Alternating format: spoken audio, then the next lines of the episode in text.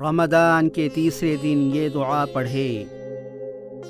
اللهم ارزقني فيه الزهن والتنبيه وباعدني فيه من السفاهة والتمويه واجعل لي نصيبا من كل خير تنزل فيه بجودك يا أجود الأجودين ترجمہ، اے معبود، اس ماہ میں مجھے ہوش اور آگاہی عطا فرما۔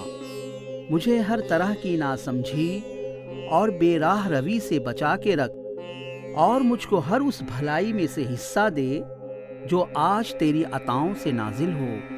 اے سب سے زیادہ عطا کرنے والے۔